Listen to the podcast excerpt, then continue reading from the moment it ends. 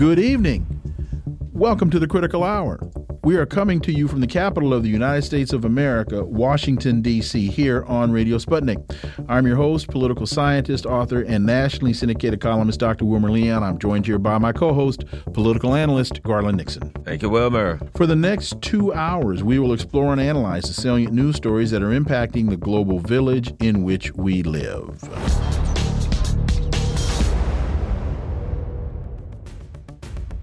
Russian and Chinese jets deliver a really pointed send-off on last day of Joe Biden's Asia trip. Russian and Chinese bombers flew joint patrols near Japanese and South Korea air defense zones on Tuesday in a pointed farewell to U S. President Joe Biden as he concluded a trip to Asia that rankled Beijing. What message was being sent by these patrols? Well, for insight, we turn to our first guest. He's a writer and professor of East Asian and global history at New Mexico State University, Doctor Ken Hammond. As always, sir, welcome back. Glad to be here. So the patrols came hours after Biden angered China by saying he would be willing to respond militarily to defend Taiwan if it came under Chinese attack. And as he discussed responses to Russia's invasion of Ukraine with leaders of the Quad, which Uh, groups the United States with uh, Asia, India, and Japan. Uh, Doctor Hammond, this sounds a lot like the playground game, I dare you to knock this stick off my shoulder. And China just knocked the stick off of Joe Biden's shoulder. That's what this looks like to me. Well, I think that uh, the the Biden trip to, to East Asia was was not not exactly a roaring success, uh, you know, for American ambitions in that area. The U S is trying to shore up its position, trying to line up its uh, you know its its vassal states there to to back it in its ongoing and intensifying efforts to demonize China and confront China and contain China. But it didn't really work out all that well for Biden. Of course, he, he flubbed his own lines by, by misspeaking about the, you know, the American official position on China, uh, even though he had to backpedal and say, well, I didn't, you know, I, I said one thing, but I, well, this is what I really, you know, he's just sounding very, very confused about this stuff. But overall, the, the they couldn't get the agreement that they wanted on, uh, on uh, you know, a sort of new defense pact. Uh, uh, India was, uh, you know, strong in sort of standing against that. They couldn't get uh, uh, uh, a, an, even an agreement on an economic cooperation organization because they had to exclude Taiwan from that uh, because legally they can't do that with Taiwan. So they, they talked about this, you know, first island chain and all that, but they couldn't even get these uh, the other participants in these talks to agree to that. Now, of course, that's not how this, this trip gets spun in the American media. You know, Biden's out there standing tough and everything. But really, for any practical outcome, this wasn't very effective. So these gestures by the, the Chinese and the Russians in sending these uh, these uh, joint missions, these these training flights, basically, um, into airspace, which, you know, the South Koreans claim they have this air defense zone. Lots of countries have these. They have no real legal standing. Nobody really recognizes them in international law. But they were sending a message. The Russians and the Chinese clearly were sending a message. And I think it's exactly as you say. It's like, oh, yeah, watch this, you know.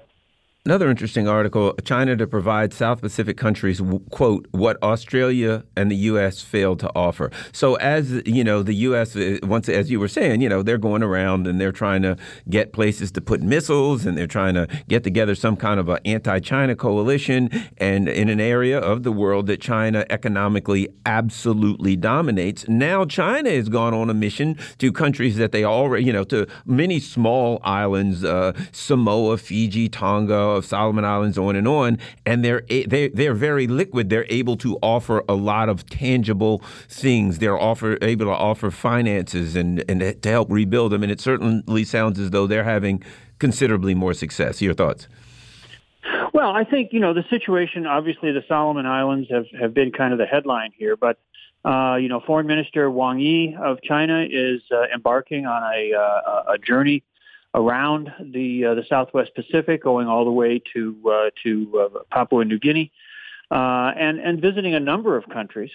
Uh, all of these countries are places that, uh, for a long, long time, the United States and the other white settler post-colony government there in uh, in Australia have considered to be sort of their turf, right?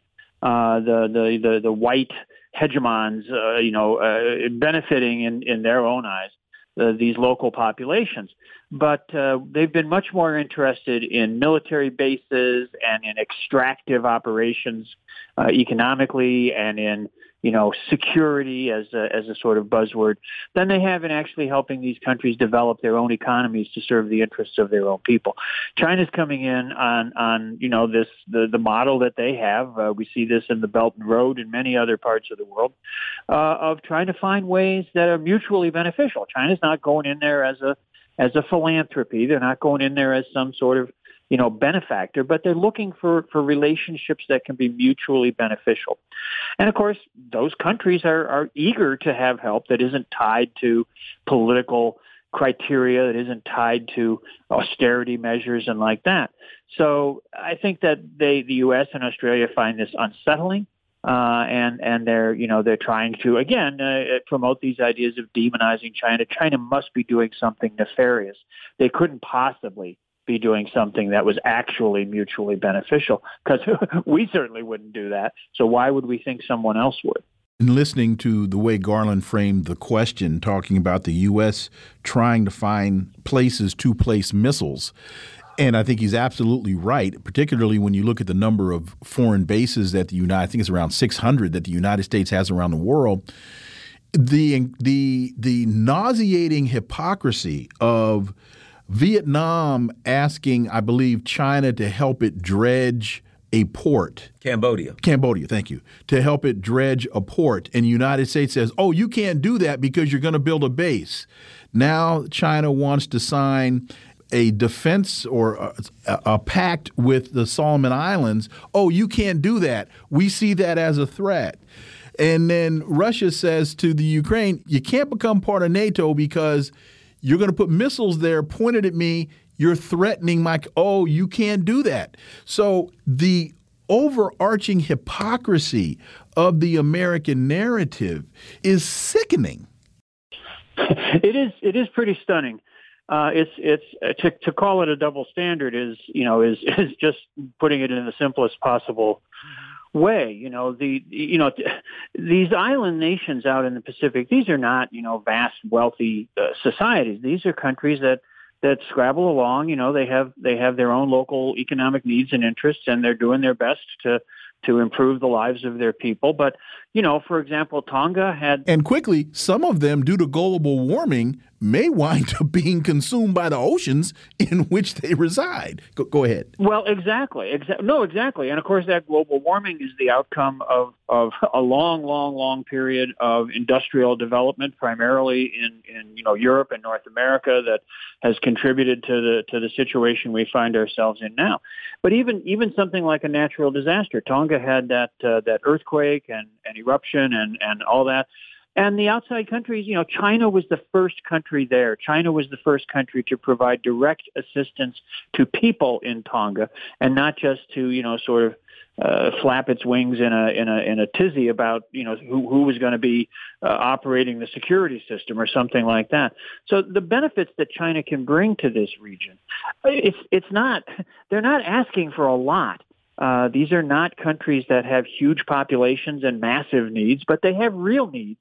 And yet the Americans and the Australians have been pretty pretty lax about addressing those issues and have been much more concerned with maintaining their, their security profile and their, their lines of defense and all that.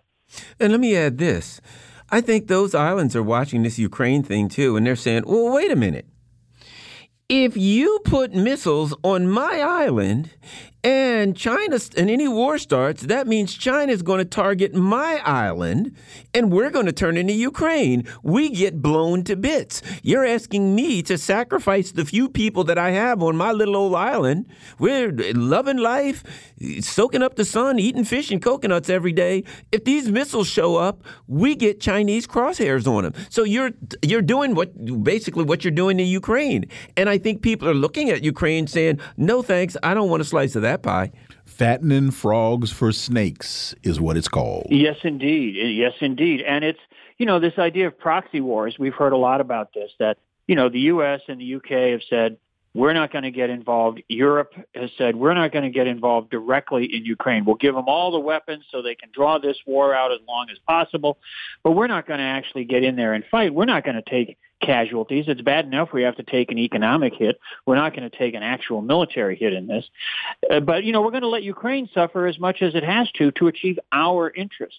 And these countries, as you say, they've got to be looking at that. Even countries like Japan and South Korea have got to be looking at that and saying, at least some people saying, do we really want to be the sacrificial lambs? Do we want to be the, the, the international sacrifice zone for American interests, for American profits, for American elites? That's not really even in their interest, even though their their governing uh, uh, you know uh, elites in, in Japan and Korea, South Korea seem to have still maintained their, their close relationship with the U S.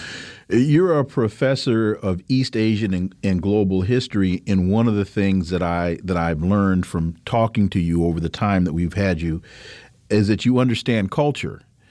And can you speak to the cultural approach that a Wang Yi takes representing China versus uh, the lack of cultural understanding that a Antony Blinken tries to employ, the bullying tactics uh, that that that a that a Antony Blinken or that a U S delegation tries to employ as as uh, as they deal with uh, with countries such as the Solomon Islands, Fiji, Tonga, Papua New Guinea, and Samoa? Well, I think that the Chinese Chinese foreign policy in general has been pretty consistent with a lot of Chinese cultural practices, uh, not me, not being confrontational, looking for the win-win. Uh, if you go all the way back in Chinese history and you look at, at things like Chinese business culture, it's based on different premises. It's not, you know, certainly people were trying to make a buck or a yen or whatever, uh, you know, and, and, and trying to, trying to advance their own interests in their economic activities. But the influences of, of Confucianism and other aspects of Chinese culture put a priority on establishing long-term profitable relationships for both sides in transactions. The idea wasn't to go in there, you know, I, I think it's, It's not a coincidence that in our Western culture, when we talk about, you know, somebody having a really great outcome, we talk about how they really made a killing, right? And, and that reflects a certain mentality in, in how Americans and, and Westerners look at the world around them. The Chinese relationship or the Chinese interactions are based on this idea of long-term relationships. They take a longer perspective on things. So that's why when today the foreign minister of the People's Republic talks about, well, let's look at, at creating relationships that are mutually beneficial. That's not something that he's making up off the top of his head. That's an expression of deeper structures within Chinese political culture. Doctor Ken Hammond, as always, thank you so much for your time. Really appreciate that analysis. We look forward to having you back. My pleasure. Always glad to be here. Folks, you're listening to The Critical Hour on Radio Sputnik. I'm Wilmer Leon. I'm joined here by my co-host, Garland Nixon. There's more on the other side. Stay tuned.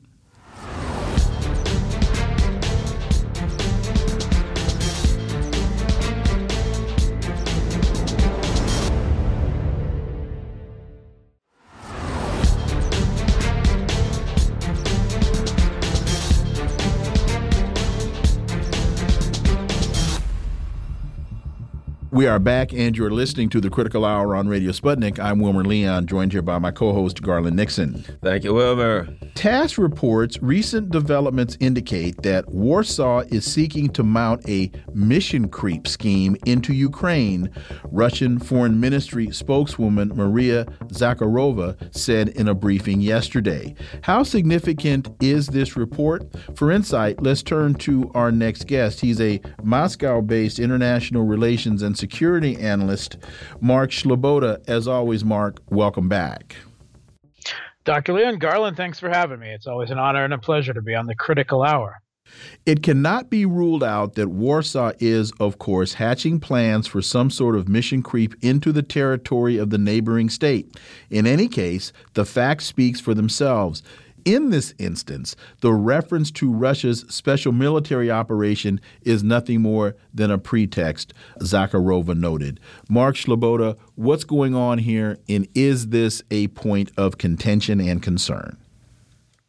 Yeah, it is a point of concern. Uh, it, Poland, along with the Baltics, uh, for you know historical and cultural reasons, has long been the biggest, loudest anti Russian, you know, uh, countries in the E U. Uh, they're they're very hawkish on Russia, and of course that has accelerated, you know, not just in the last eight years, but particularly in the last uh, few months since the Russian intervention in Ukraine, uh, to to really high levels of of bellicose um, rhetoric um, and uh, you know actual. Um, arms as well, uh, although they're still largely taking a back seat onto the actual delivery uh, of weapons.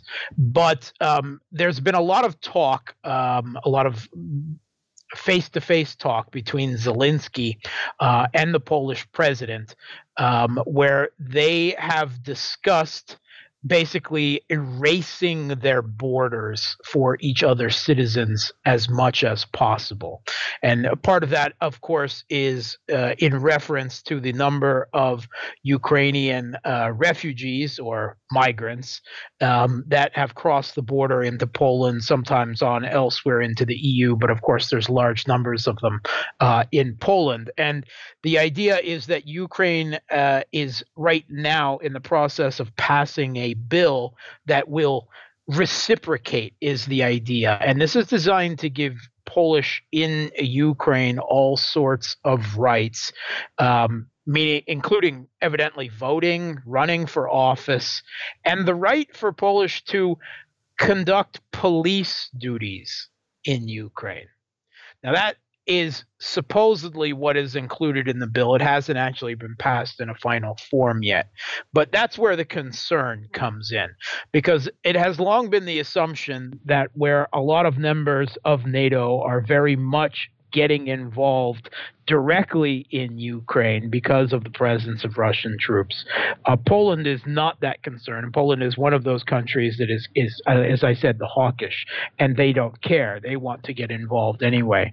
This is seen by many as a backdoor way to legalize the presence of Polish either large numbers of, quote, volunteers, unquote, mercenaries sent to Ukraine uh, to fight for the regime there, uh, or uh, perhaps eventually even um, uh, Polish troops moving into West Ukraine to conduct policing duties, uh, perhaps if uh, at some later date um, Russian forces threaten Kiev.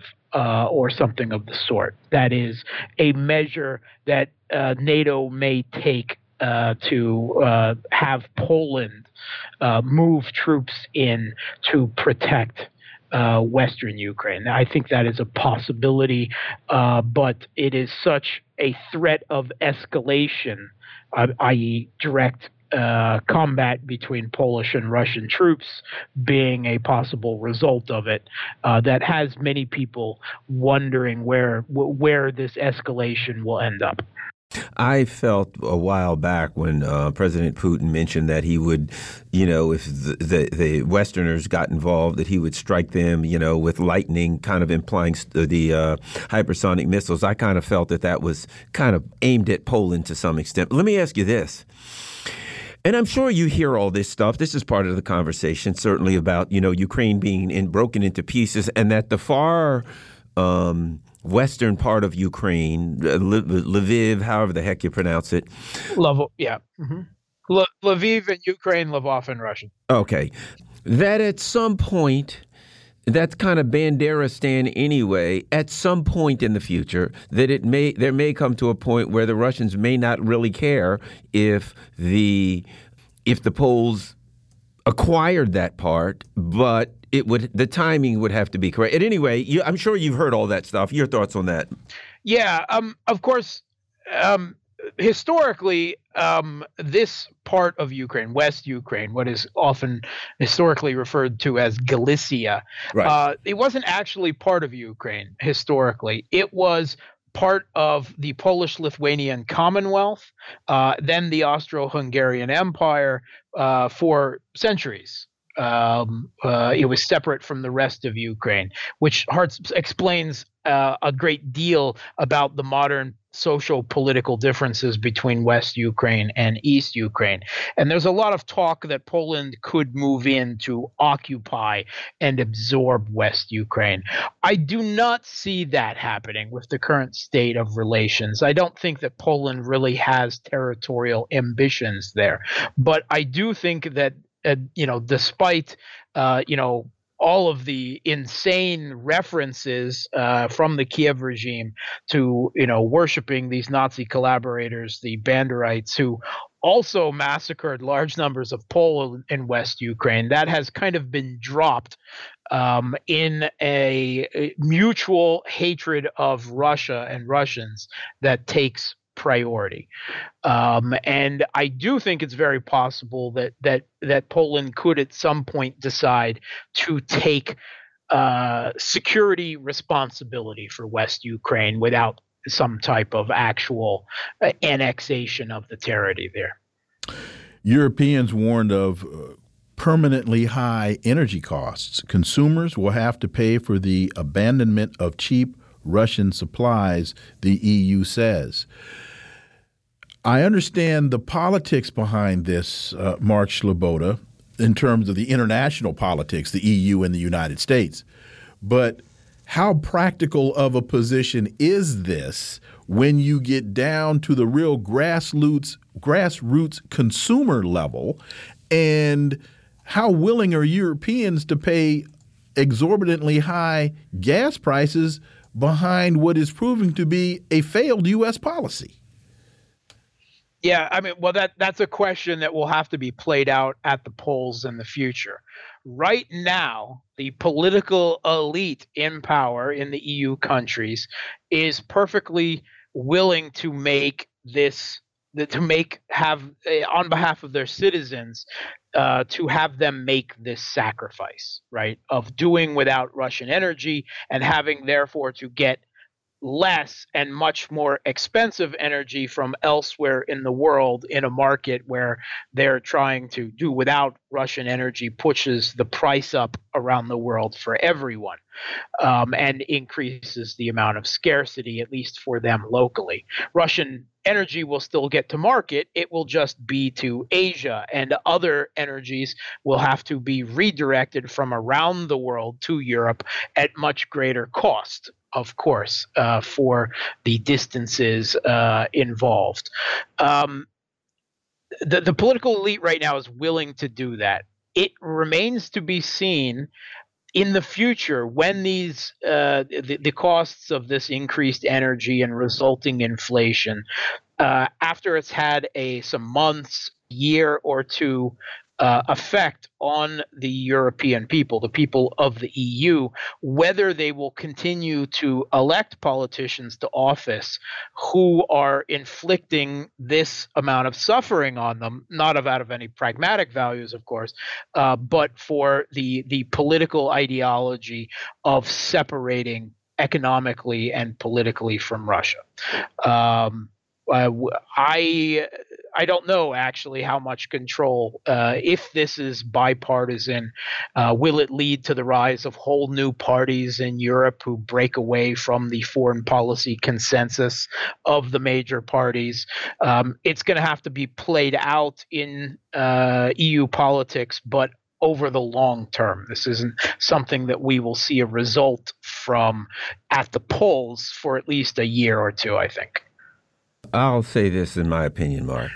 If they are stupid enough to turn their continent into a third world country because they hate Putin, then it should be a third world country. I, but at any rate, let me, I, I, you know what I mean? I mean, hey, man, if they make that choice, then that's exactly what it should be.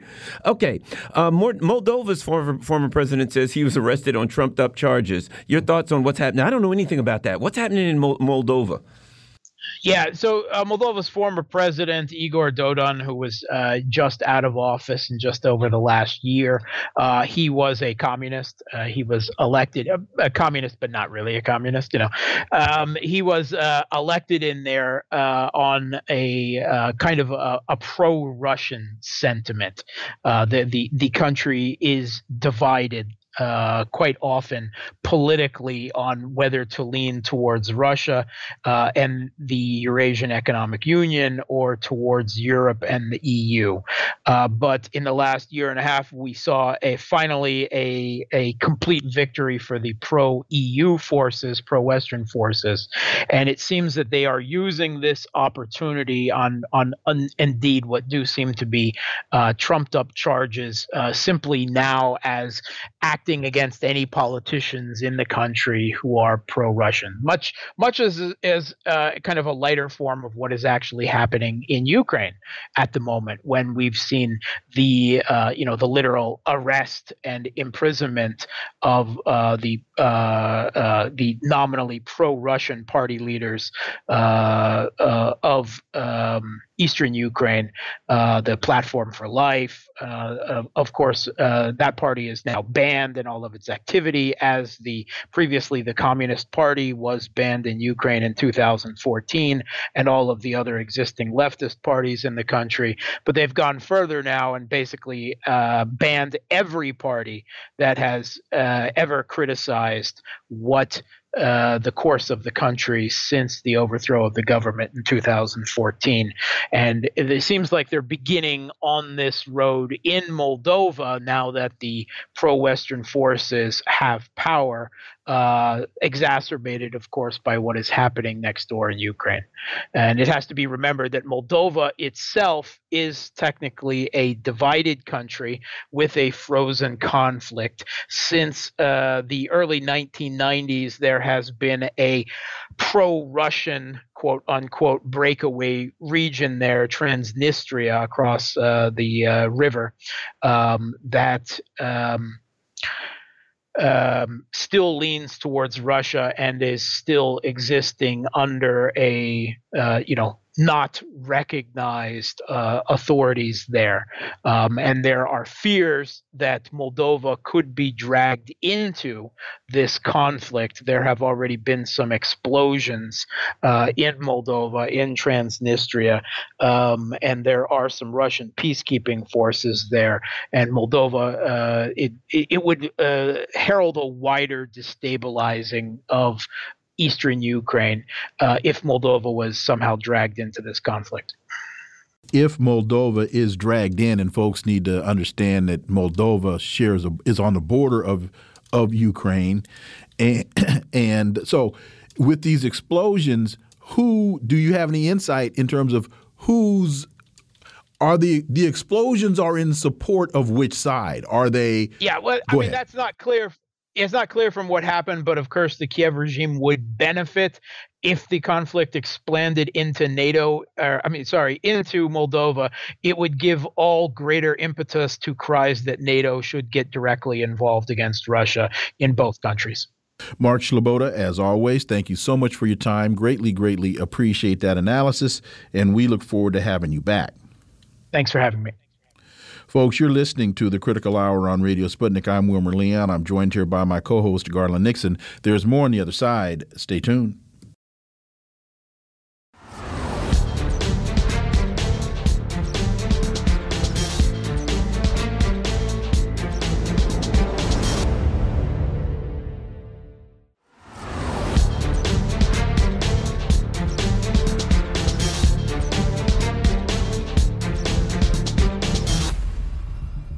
We are back, and you're listening to The Critical Hour on Radio Sputnik. I'm Wilmer Leon, joined here by my co-host, Garland Nixon.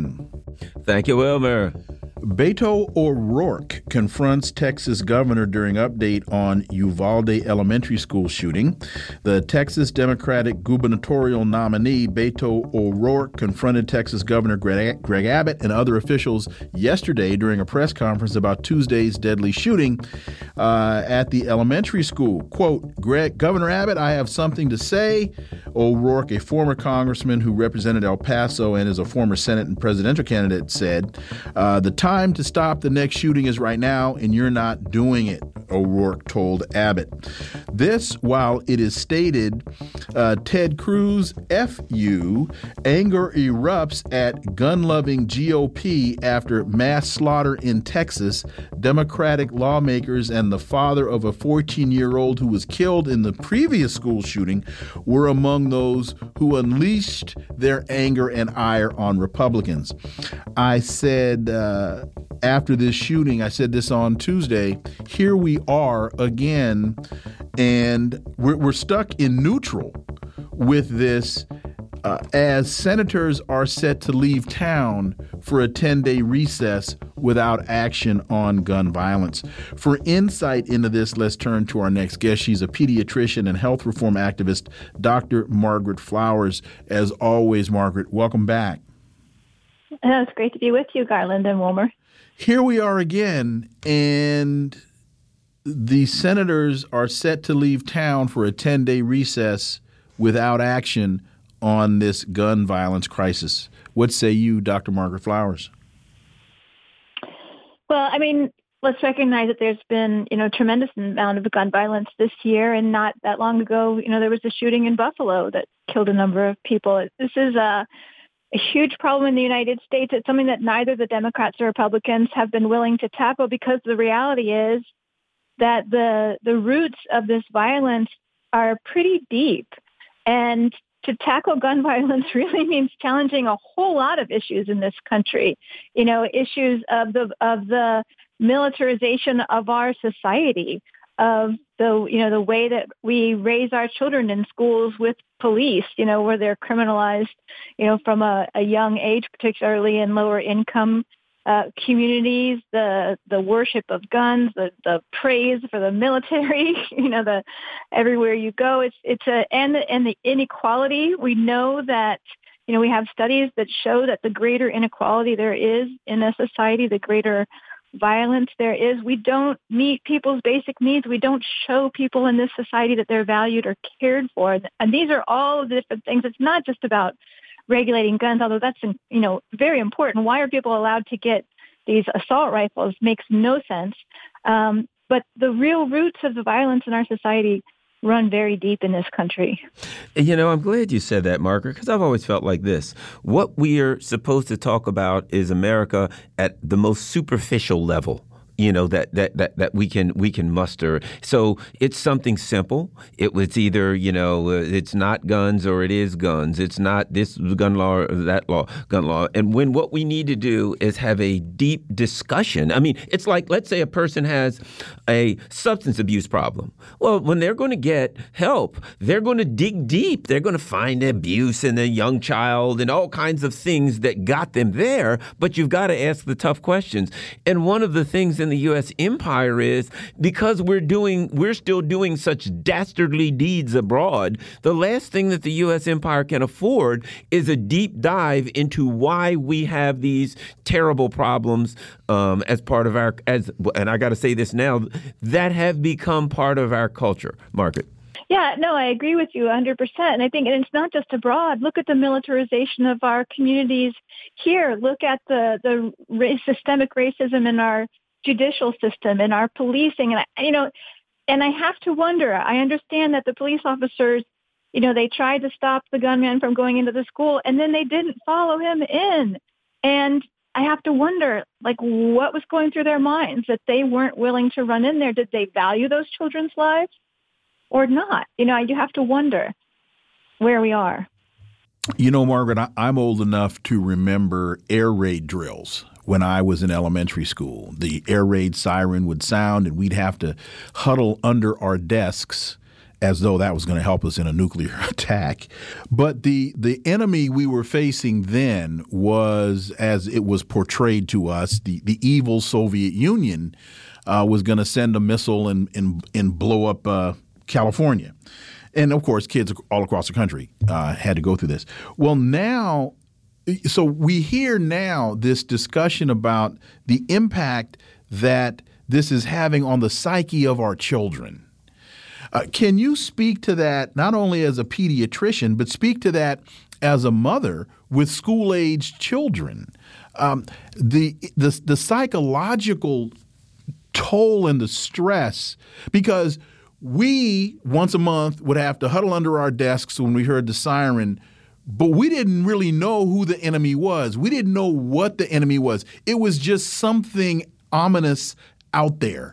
But now these kids are seeing this play itself out on their televisions. Uh, we, we saw it in Buffalo on Saturday. Then we saw it in Los Angeles on Sunday. Then we saw it in Texas at a hair salon the same Sunday. I mean, this is real for these kids. Yeah. And, you know, my children are my young children are very young. They're five and six, and we don't have a T V. So they're not, you know, they're not exposed to this to this news. Um, but But, you know, I think about the fact that it, my older children, I also have three adult children, and the the video games that their friends were playing, you know, I didn't let them play them, but then they went to their friends' houses and played them right. anyway. As did my son. I mean, I remember the, the first, I think it was a Call of Duty or something right. like that, and they were shooting at people in burqas, you know? Mm-hmm. And I thought, this is like, what are we teaching the children? Um, you know, just the other day, my, my daughter, who's five, said, "Oh, I saw someone in a hoodie. He's a bad guy." And I was like, whoa, whoa, whoa, whoa, wait a second. Like, where did that come from? Uh, no, people in hoodies are not bad people. Everybody wears hoodies at some time. You know, it just, um, I don't know where these cultural beliefs are coming from, uh, but they're definitely out there. But I just think of the whole, I mean, everywhere you go, the military is praised. Do we ever talk about what the military is actually doing? Um, we look at people like, uh, what was the guy that, that shot Kyle something? Um, that Rittenhouse, I think. Yeah. You know, and what did he get? He, he became a hero for doing that. So what are these, these young people that are being influenced by this, you know, gun violence and this very kind of right-wing extremism? They're they're not seeing the cops getting held accountable for their violence. They're not even seeing, you know, civilians being held accountable for their violence. They're they, you know, so this is not stopping this trend. In fact, just quickly going to, to your point, uh, uh, Margaret, about the military, and, and we don't see the, the ill effects of what they do. Joe Biden goes to Buffalo on Tuesday and cries doc- crocodile tears and wrings his hands about white supremacy and Nazism and how it's infiltr- infiltrated the United States. And then he turns around and signs a thirty billion dollars bill to send money to Nazis in the Ukraine. Right. And then sends troops to Somalia as well. You know, it's like, exactly. Yeah. Yeah. Uh, no, it's it's all performative. You know, even looking at what Beto O'Rourke was doing, it all just looks very performative to me as well.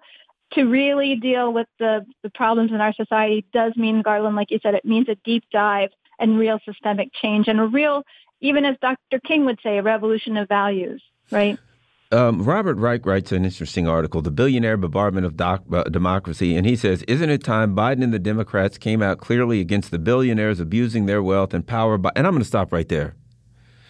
Uh, what's the the Democrats? Either of these parties? I, I mean, I'm going to get a little carried away here, but you, you understand, Margaret, that either of these parties, the Democrats just passed forty billion dollars. And when you look at it, all but six dollars just goes right into the hands of the oligarchs, the military, just disappears right into the national security state.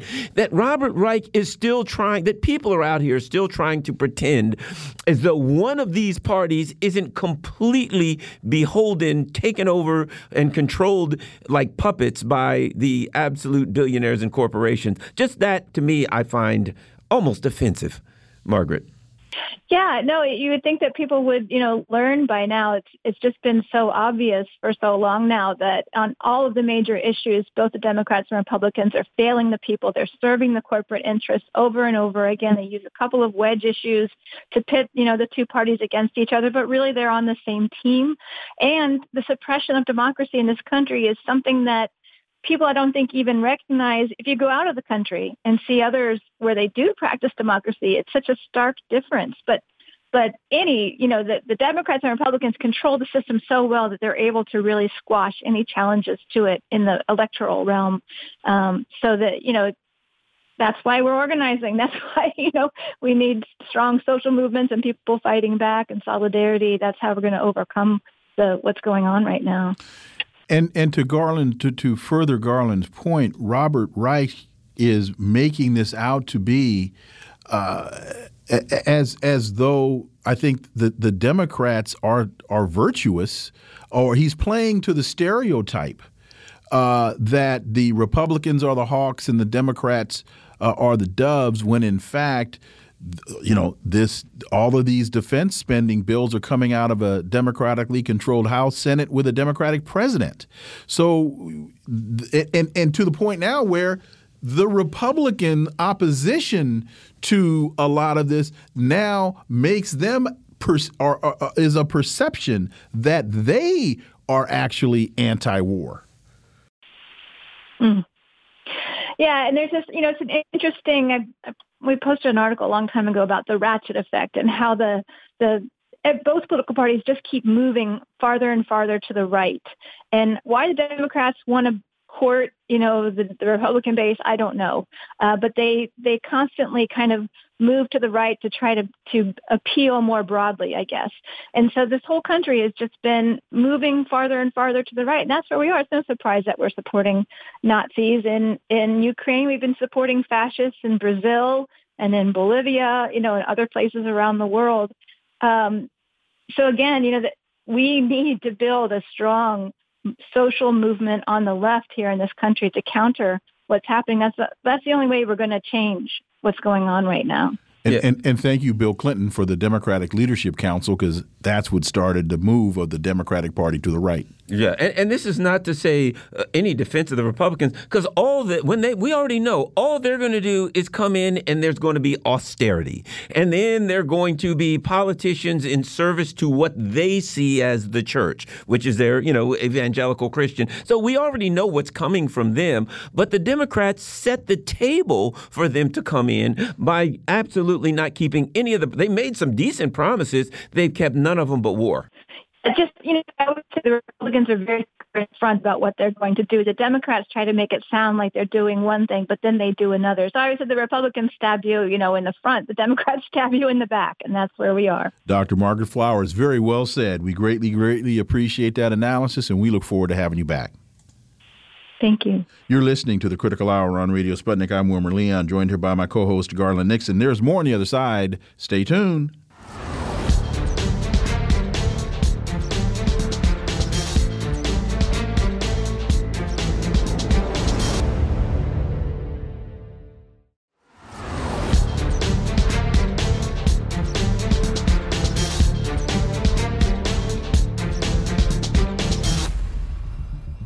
We are back, and you're listening to The Critical Hour on Radio Sputnik. I'm your host, Garland Nixon. Ex-Clinton campaign manager Robbie Mook admitted under oath that Hillary Clinton greenlit the spread of the Trump Alpha Bank story to the press, even though the narrative's accuracy rang alarm bells. Is John Durham doing an accurate investigation, or is this a cover-up? Joining us now to talk about this, we have Jim Kavanaugh. He's a writer at the polemicist dot net and Counterpunch. Jim, welcome back to The Critical Hour. Thanks for having me. Well, Jim, you know how I feel about this. I am very suspicious that John Durham is in any way, shape, or form going to do anything other than grab a few little guys at the bottom and slap them on the wrist. But I don't know. Maybe you see it differently. What are your thoughts, Jim? No, I've said that before on the show. I don't think, you know, the big fish will be uh, broiled on this one. I think, uh, yeah, and what are, what are the legal charges against Clinton anyway? You know, she... She did dirty political tricks and put something out in the press that was kind of phony, and you know. But she, they're never going to find, a, a, a, I think, a reason, un, you know, beyond a reasonable doubt, legal charge against her that would uh, survive a real trial. And you know, and again, they're not that much interested. Durham himself is part of the state apparatus, and he's a protege of William Barr, and. Uh, they're going for political points against the Clinton campaign in general. They'll score those points, no question about it. Republicans will use this investigation to score political points. And Sussman, you know, I read an interesting article about how in The Hill today about uh, Mook's, because Mook wouldn't say something that, that Clinton didn't want him to say. And that, you know, Mook might be playing to the jury here in the sense that Sussman uh, doesn't really have a defense on the charge that he lied about what he did, because if he killed the Clinton campaign for his hours talking to the F B I, then he lied about what he did. But he's appealing to a jury, and it's interesting that it's a jury trial, who might be sympathetic to Clinton. And what Mook said is, we, yeah, Clinton, Hillary wanted to put that out to the media because we didn't trust the F B I, because we wanted to get in front of the F B I, because we didn't trust the F B I after what Comey did to us. And Comey did do some nasty, you know, his statements about Clinton were very bizarre and shouldn't have been made. And uh, uh, so, you know, they might be playing to get some reasonable doubt on a few couple of members of the jury, of the Washington jury pool, to maybe uh, find Sussman not guilty. And, you know, so what if it's used as a political tool against Clinton? The Republicans are going to say that anyway. Uh, so I don't know. You know, I think at the end of the day, Durham as a prosecutor is not going to go after the biggest fish, and certainly not the F B I Uh, leadership. He'll go after a few people, and the Republicans will make political hay out of it. Well, yeah. So, uh, you know, uh, and you to, right at the end, you hit on my thoughts. You know, if I think of myself, if I'm an investigator and I'm trying to find who's done something wrong, who's violated the law, I'm not going towards Clinton. I'm going towards Comey, because what I see here is it is so blatantly obvious that the F B I was involved in a criminal operation here. And what I, one one could make an argument that it was an attempted coup or a preemptive coup, and then actually a, a, an attempted coup, because the F B I worked with Sussman. They worked with this guy. They Michael Sussman. Here's the same guy who, and if I'm if I'm Durham, I'm bringing Mueller in, and I'm saying to Robert Mueller, wait a minute, you found twenty thousand texts between Peter Strzok and uh, Lisa Page, and you erased them? That is that that's evidence, my friend. You should go to jail. I'm saying, wait a minute, you guys are telling me that you signed off on warrants, excuse me, on court documents to go to the FISA court that said you believed that the Steele dossier was valid when you had already investigated it and you had written otherwise that you knew it wasn't valid. You worked with Michael Sussman on the D N C servers, and you never went and got the servers. You simply said, we'll take the word of what a third-party uh, uh, uh, corporation says, which then meant you would have nothing to introduce into evidence if you did find out that find the hacker. So if I'm Durham, I'm looking and saying, boy, the F B I was corrupt and violating the law left and right. But that's not what Durham's doing, and there's no way he's going after the real thing here, because it would shake the pillars of our system if people found out the truth. Am I overstating things, Jim Kavanaugh? Well, I think you're right that, you know, we've said this before, that the F B I, they, they're not going to go after the F B I. I think you meant the F B I didn't go after the crowd. The CrowdStrike had the, the hard drives from the, uh, and that's right, the F B I, you know, and that was Mueller, and Mueller, as I said about the Mueller investigation, it never happened, and it'll never go away. Never and, and and add this, Jim, and it was Michael Sussman that that hired CrowdStrike. How can the F B I say we didn't know he was Hillary's lawyer? We had no idea he was Hillary's lawyer, and he was working on behalf of Hillary when they had worked with him on behalf of Hillary just a few months before. Yeah, and, and they knew about Danchenko. They knew that he was a liar, and they they put about, and you know, he told them that the Steele dossier was just a bunch of speculation.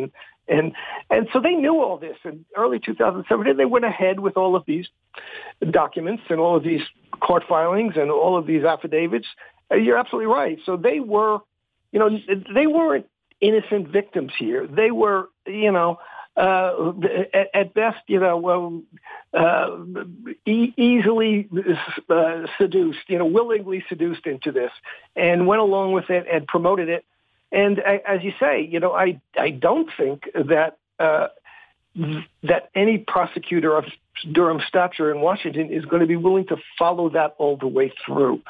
Uh, you know, the, the typical template for the uh, for investigations like this is that they go forward, they get a few, uh, you know, sensational headlines out of it, and they get a couple of uh, scapegoats, but you know, they're not going to get much for it. And as I say, you know, the people who could actually brought up, as you're saying, people who could actually brought up on criminal charges, or at least, you know, serious uh, p- professional punishment, would be in the F B I. You know, dirty tricks by the Clinton campaign are not necessarily illegal. Putting forward a, a unsourced story as if it were true happens all the time. So that's not really a criminal charge. It would really be happy, going going after the intelligence and police state apparatus, which they're not going to, by any means, uh, undermine. In a story that reminds me of when O J said he wanted to find the real killer, the Hollywood lawyer working with Hunter Biden has recruited a team of more than thirty lawyers and investigators to probe the backstory of how a laptop containing years of personal and intimate e- emails and business records found its way to news reporters and authorities. What difference? It seems fairly obvious. It seemed to me. It seems to me. I'm just throwing it out there, Jim, that Hunter stumbled into, in his usual stupor, he stumbled in, into a uh, into a computer store, handed some guy a laptop, and probably blacked out for a couple of days and didn't even remember he had a laptop, much less that he went to a computer store. I don't know. Your thoughts, man? Do you think they're going to find the backstory? And what the heck is a backstory? Well, this this is a Hollywood lawyer who created, helped to get the contract for The Simpsons, and you know, if there's not The Simpsons, uh, uh, South, South Park, how appropriate. Yeah, if ever ever ever uh, the content for an episode of South Park is Hunter Biden, and uh, you know what he's doing here. I think they're worried about the real worry for the Democrats is that the Republicans will pursue congressional investigations. They'll go after Joe Biden because Hunter Biden got money from Ukraine, got a lot of money from Ukraine, and Hunter Biden told his sister, I had to give Papa fifty percent of everything I made, generally speaking. So that does that mean he got fifty percent, half of what you know he was uh, getting from Ukraine? That's a real story that would have a hell of a, a bite. And the Republicans may go after that in congressional investigations. Uh, you know, Hunter has already m- made a fool of himself and, you know, acknowledged his hooker and blow uh, story. And that's a good Hollywood story.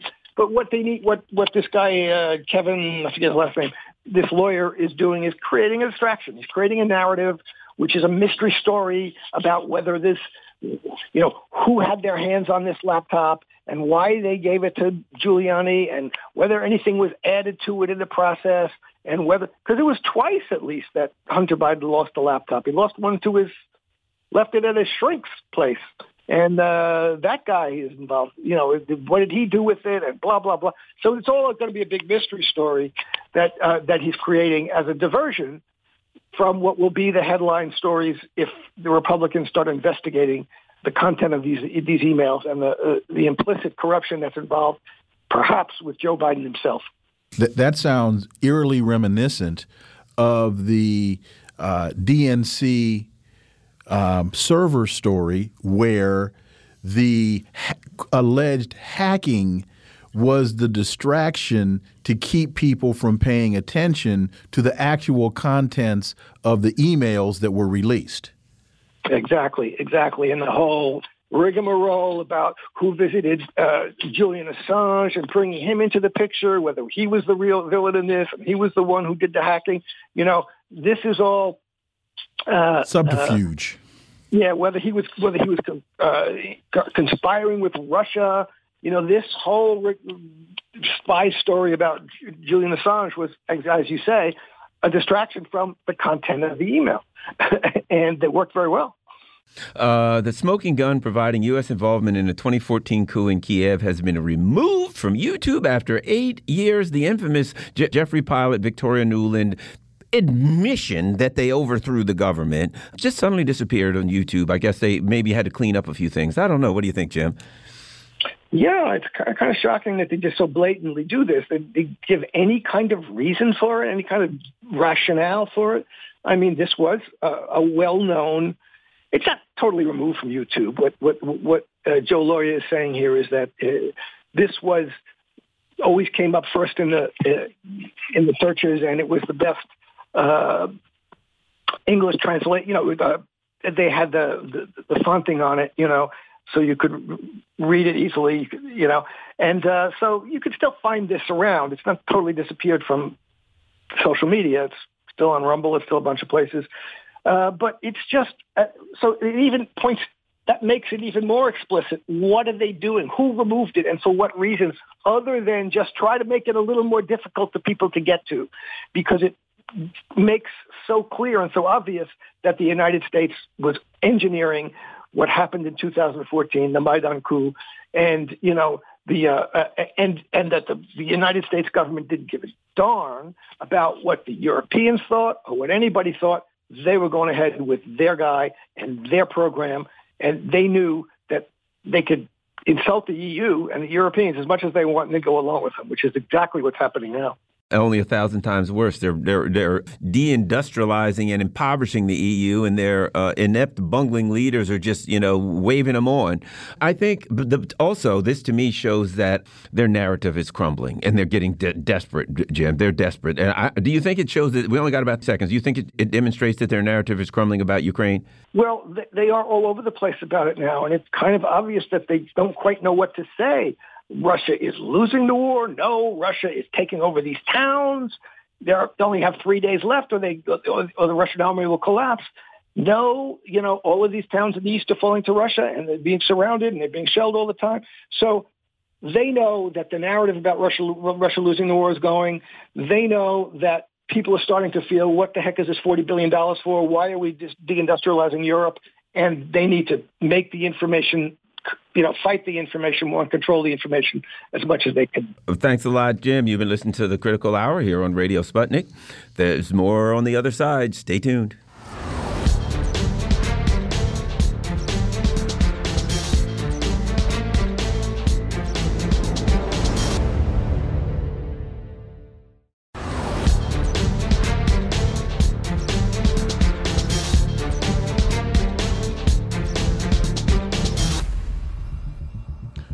We are back, and you're listening to The Critical Hour on Radio Sputnik. I'm Wilmer Leon, joined here by my co-host, Garland Nixon. Thank you, Wilmer.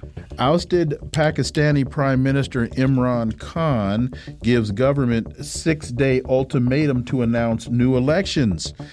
Uh, he has warned the government to call a new election within six days, or he will stage a rally and march on the capital, Islamabad, with millions of his supporters.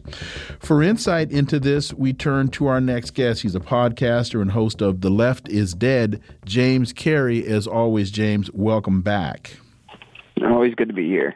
So Imran Khan issued the ultimatum today after he joined the rally of thousands of demonstrators in Islamabad with plans to overtake part of Islamabad until the government gives in to his demand for new polls. What's going on here, and how much of a threat is Khan to the sitting government? Um, I, I think he presents um, a fairly significant threat because, you know, he was elected uh, sort of in a situation like this where you have a two-party duopoly and people kind of get sick of both parties. And, you know, as we've kind of seen here, you can't really go backwards on that. So um, I think he is a threat to the established order there. And I think he has quite a bit of popular support around him. I mean, he obviously had thousands out in the Capitol. Um, as of today, he, I imagine he will be back with more. I don't doubt that at all. Um, I think his, you know, his largest sin here was pushing these two parties out of power. And then, you know, we have an unstable relationship with Pakistan, and people taking on, say, military generals or Pakistani intelligence, the I S I. Uh, I don't think ever gets looked at favorably by the U S, even if we know, say, the I S I often works with the Taliban or Al-Qaeda. Um, I think the popular support, like, like I said, once you have a broken system like that, it doesn't go backwards, right? You can't go back to the two parties you always had. It's just like here. Uh, we had a Donald Trump, and I don't think anything will ever be normal again. It's obviously not normal now, no matter how much people pretend. So I think Khan definitely represents that kind of threat to the establishment. The other thing I, I think is, and that is uh, here, uh, in this particular instance, the people of Pakistan, people around the world know he revealed um, the letter that he had. They know that the United States empire had a hand in this. In this, so the stain of uh, corruption by the U S is going to be internally there, and externally throughout the world, people are looking at it, and there's no way to pretend that the U S wasn't involved. And I think that's a, a factor here that won't allow the Pakistani government just to continue, even if they are able to hold on to power and et cetera, which they may be, but just to continue as though things are normal too. What do you think about that element? I think that's the case everywhere, isn't it? I mean, anytime we stick our nose in something, whether the people of a nation like their leader or not, what do they normally say? Well, you know, you get out of here.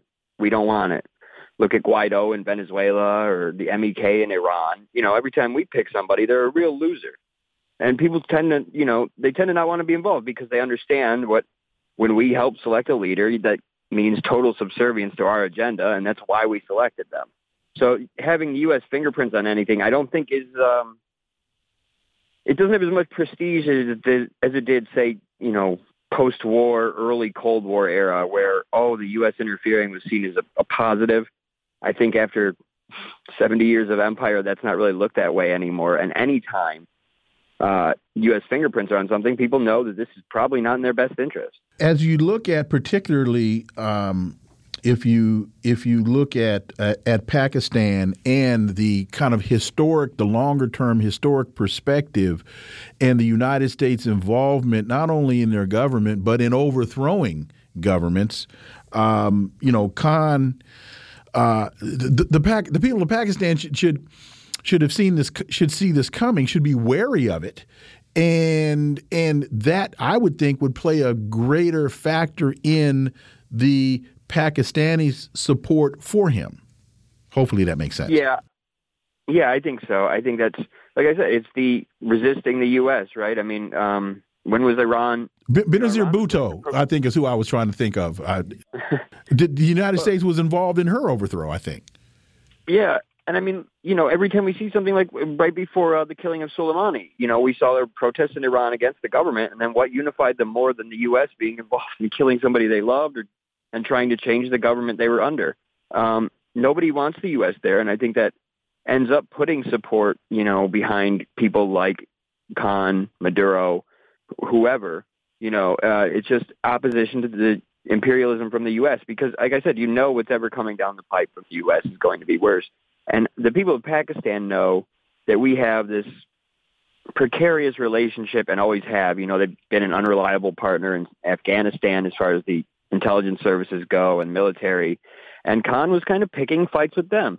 And those are the people who have, you know, slightly, they've attributed to making people's lives more miserable in Afghan, or in Pakistan and in Afghanistan, but in their own country, um, the military and security services have definitely let a lot go on. We've, the U S has overlooked a lot of, you know, issues with them in order to let them do so. And I think people kind of see, you know, the system that made Khan is not a good system anyway. He exists for a reason, you know. And I'll say this regarding Maduro, you know, having experience in Venezuela, I can say this. The Chavista movement, Chavismo, whatever you want to call it, movement, Chavez movement was strong. And he was, you know, Chavez's deputy. He was the second in charge. And the argument that somehow the people didn't like him or didn't want him never really worked. They're they're Chavistas to, you know, to their soul.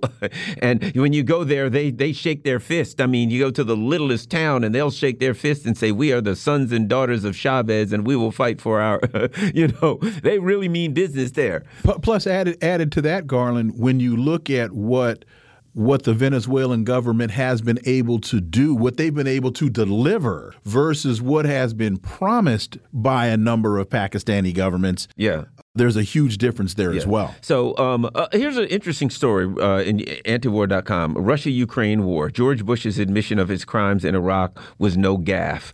The former president's confusion over the invasions of Iraq and Ukraine should lead to Western soul-searching, not mirth. Well, we certainly know. I I'll put it like this. It's not that it'll lead to soul-searching. What he said was a perfect representation of we can do anything we want, and it's fine, and no one else can. And I, he can even make the mistake and say, oops, I'm in Iraq, and it can be obvious. But from the perspective of NATO, from the from the perspective of the West and the U S empire, because they have the power, they can do whatever they want, and the weak suffer what they must, as they say. Your thoughts? Yeah, I, that was it. I mean, Putin's not allowed to be doing what we would do. Uh, that's why everyone laughed in that room when he made that gaffe, you know, quote-unquote gaffe. Um, so everybody laughed in the room because they, they know it's true that, well, I don't think it's true anymore, but they they think it's true that we can just go around, you know, sort of dictating terms for everybody. And uh, I think, man, I, you know, they're not willing to look at any economic or social issues that have led us to the point where people, like, say, vote for a Donald Trump or drop out of voting altogether. They're definitely not going to look at the imperial issue that has defined the last two decades, which seems insane because it's been twenty years. You have to eventually reflect on this. Otherwise, you'll end up schizophrenic like England, which maybe we will. Um, but I think that, yeah, there's an implicit failure because these people are still telling you lies about Syria and about Russia and about Ukraine. Uh, the same people in the same media are doing the same things, and the same people who were working in cabinets that persecuted these wars are still in power. You know, they cycle in and out with different administrations, but all these people are still there. You know, it, even Donald Trump had to pull John Bolton up from the sewer. So the names are all the same. They've all stayed in power. No one's moved. No one's been held accountable. That's for sure. And I think that there's definitely a move to avoid that. And really now, thanks to Trump, this whole move to normalize Bush has really helped him out. Bush observed that a lack of checks and balances in Russia had allowed, quote, one man to launch a wholly unjustified and brutal invasion of Iraq. I mean, Ukraine. Steele's elections. Iraq too. Anyway, I'm seventy-five. Um, uh, no one in mainstream media has really picked up that ball and and and spoken to how, how deep that really is. I mean, once it, once again, mainstream Western media does not do its job. Yeah, uh, usually, yeah, it's an admission. I mean, right? It's right there. It's an right. admission. It's the same as Condoleezza Rice being interviewed and saying, "Well, you can't just make up accusations of chemical weapons and invade a country," you know. These are, you can't, it's hard to believe that they even say it, but yeah, it's exactly the same. They're, they, I would say it's actually not the same because Iraq is thousands of miles away from me and I don't think it's a danger to me at any time. Whereas a NATO, you know, base in Ukraine would probably be something that Russians would look more, you know, uh, scantily at. Unfavorably on. Yeah. uh, rightfully so. You know, I mean, we've been through a Cuban Missile Crisis. We know what these things look like. And, um, I think that, you know, Russia sees a threat, but we won't acknowledge that there was just nothing there. We know this was a crime. We we talk about how the Iraq war was a crime. We talk about how it was all, you know, on false pretenses, but nothing has happened. I mean, Obama himself said, well, let's move forward, not look back. And that was supposed to, I guess that was our introspection on this, but that's crazy because, I mean, the national wealth has been dove into this war on terror, and now, you know, look what we have to show for it. Well, and, and again, this is a perfect example, too, because the United States basically said um, uh, Iraq, which is like seven thousand miles away or something, that Iraq, if armed with whatever, W M Ds, is a threat to us. And we drew a red line that was seven thousand miles long from here to Iraq. Right? Recently, the United States said that if China built a base in the Solomon Islands, seven thousand three hundred ninety-one miles from our shores, that would be a red line, and the U S would not rule out military action, drawing a red line seven thousand three hundred ninety-one miles long. Yet Ukraine is less than a millimeter from uh, from Russia, and the U S is building gigantic bases and uh, bio-research labs and all that other stuff, and Russia doesn't have a red line that's less than a millimeter wide. Your thoughts? Uh, yeah, it's it's wild what the U S has gotten away with. I mean, we've admitted to helping sink a Russian ship. We think, we're thinking about sending special forces to guard the embassy. We've done multiple things that, I'm not, you know, a legal expert here, but they sure look like acts of war since we're taking credit for them. And um, the U S, I don't think it has the muscle to back that up. But like you said, Ukraine is right on their border. And here we are blatantly on, you know, right on the Polish-Ukrainian border, bundling weapons over.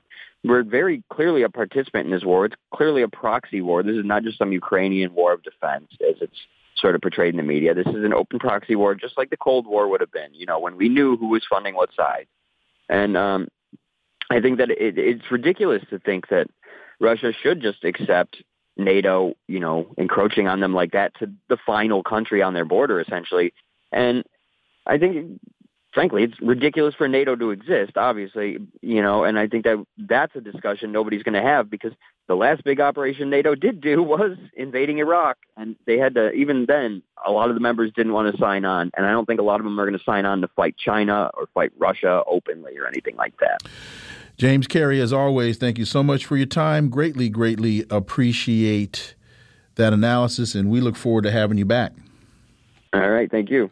Folks, you are listening to The Critical Hour on Radio Sputnik. I'm Wilmer Leon, joined here by my co-host, Garland Nixon. There's more on the other side. Stay tuned.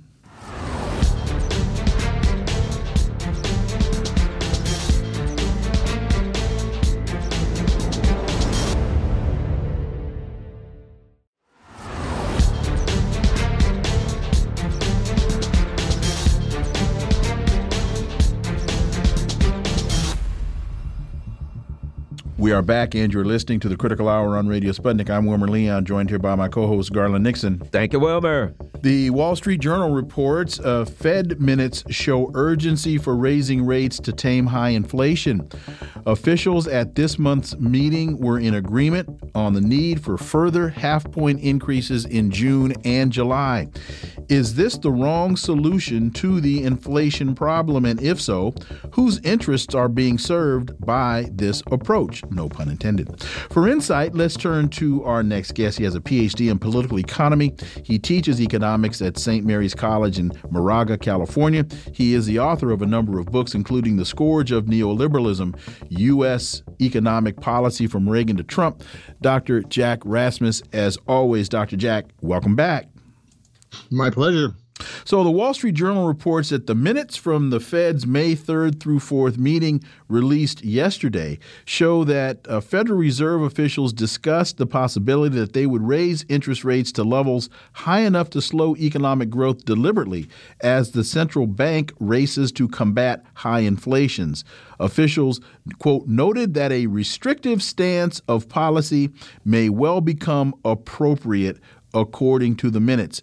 Uh, Doctor Jack, you've been on this show for months and months and months, along with some others, saying that this is a supply issue and that raising interest rates will not, it's not a demand problem, it's a supply problem, and that raising rates will not solve the supply problem. So, if that's true, and I have no reason to doubt you, then they can't be this stupid. So whose interests are they actually looking out for?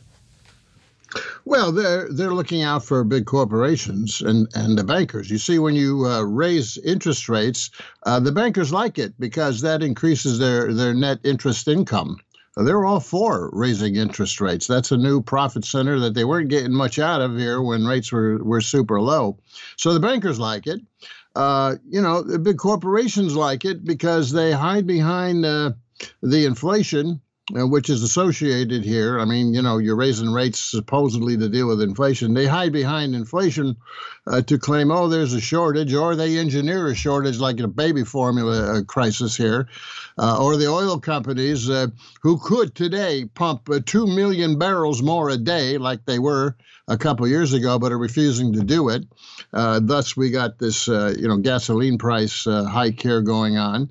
Um, so, you know, there are certain segments of the capitalist class who like inflation and who like higher interest rates. There are some segments that don't like higher interest rates and who get hit hard by inflation, uh, especially smaller businesses and medium-sized businesses, those that are interest rate sensitive, uh, you know, like uh, housing and automobiles and so forth. Um, but, you know, a lot of these companies are, are monopolistic companies, just a few of them running the show, and uh, you know, even even if uh, higher uh, interest rates, um, you know, reduce their volume of sales, uh, they can raise their prices, or and are raising their prices. They make up for more in profits that they're losing from volume sales. you see. So uh, there's there's a lot of uh, businesses uh, and investors who, who like the idea of higher interest rates. Uh, yeah, it has a negative effect on the stock market, uh, but they know that, that when the stock market bottoms out, they're going to be able to jump in and uh, you know, get some nice fat profits as as it recovers. Plus, some companies, zombie companies, can't handle the higher interest rates. Those are on junk bonds, you know. Uh, they know they're going to go under, and that's nice cheap pickings for the companies that aren't going to go under. They're going to just acquire those companies for pennies on the dollar. So it's a complicated situation, but to get back to the Fed, the Fed has no control whatsoever over supply. In fact, raising interest rates will cause some industries to reduce Uh, their business investment, their real investment, which we see is going on already, and that reduces the amount of supply out there. So in a, in a way, raising interest rates has a negative effect on supply in some industries, but it has no effect. The Fed has no effect whatsoever on supply issues. It can affect demand issues, but only if it raises rates so much that it precipitates a recession. That decision has already been made by the elites of this country, that they're going to flush out inflation by raising interest rates and bringing the economy in certain industries, particularly interest rate sensitive industries, to a halt. Exactly what they did in nineteen eighty-one eighty-two. That was the choice. Solution policy to shake out inflation, raise interest rates. In other words, take it out on the backs of consumers and workers and households, get people laid off so they don't have the wage income, so they don't have the demand for goods. In other words, it's a supply problem back then, again, with the Middle East and oil. And the solution was, well, let's take it out on demand. Yeah, you can stop inflation, but you precipitate an, a, a, a serious re- recession, and that's the road we're on, because that's the decisions that have been made. They could slow down the economy and inflation by raising taxes, but that's anathema.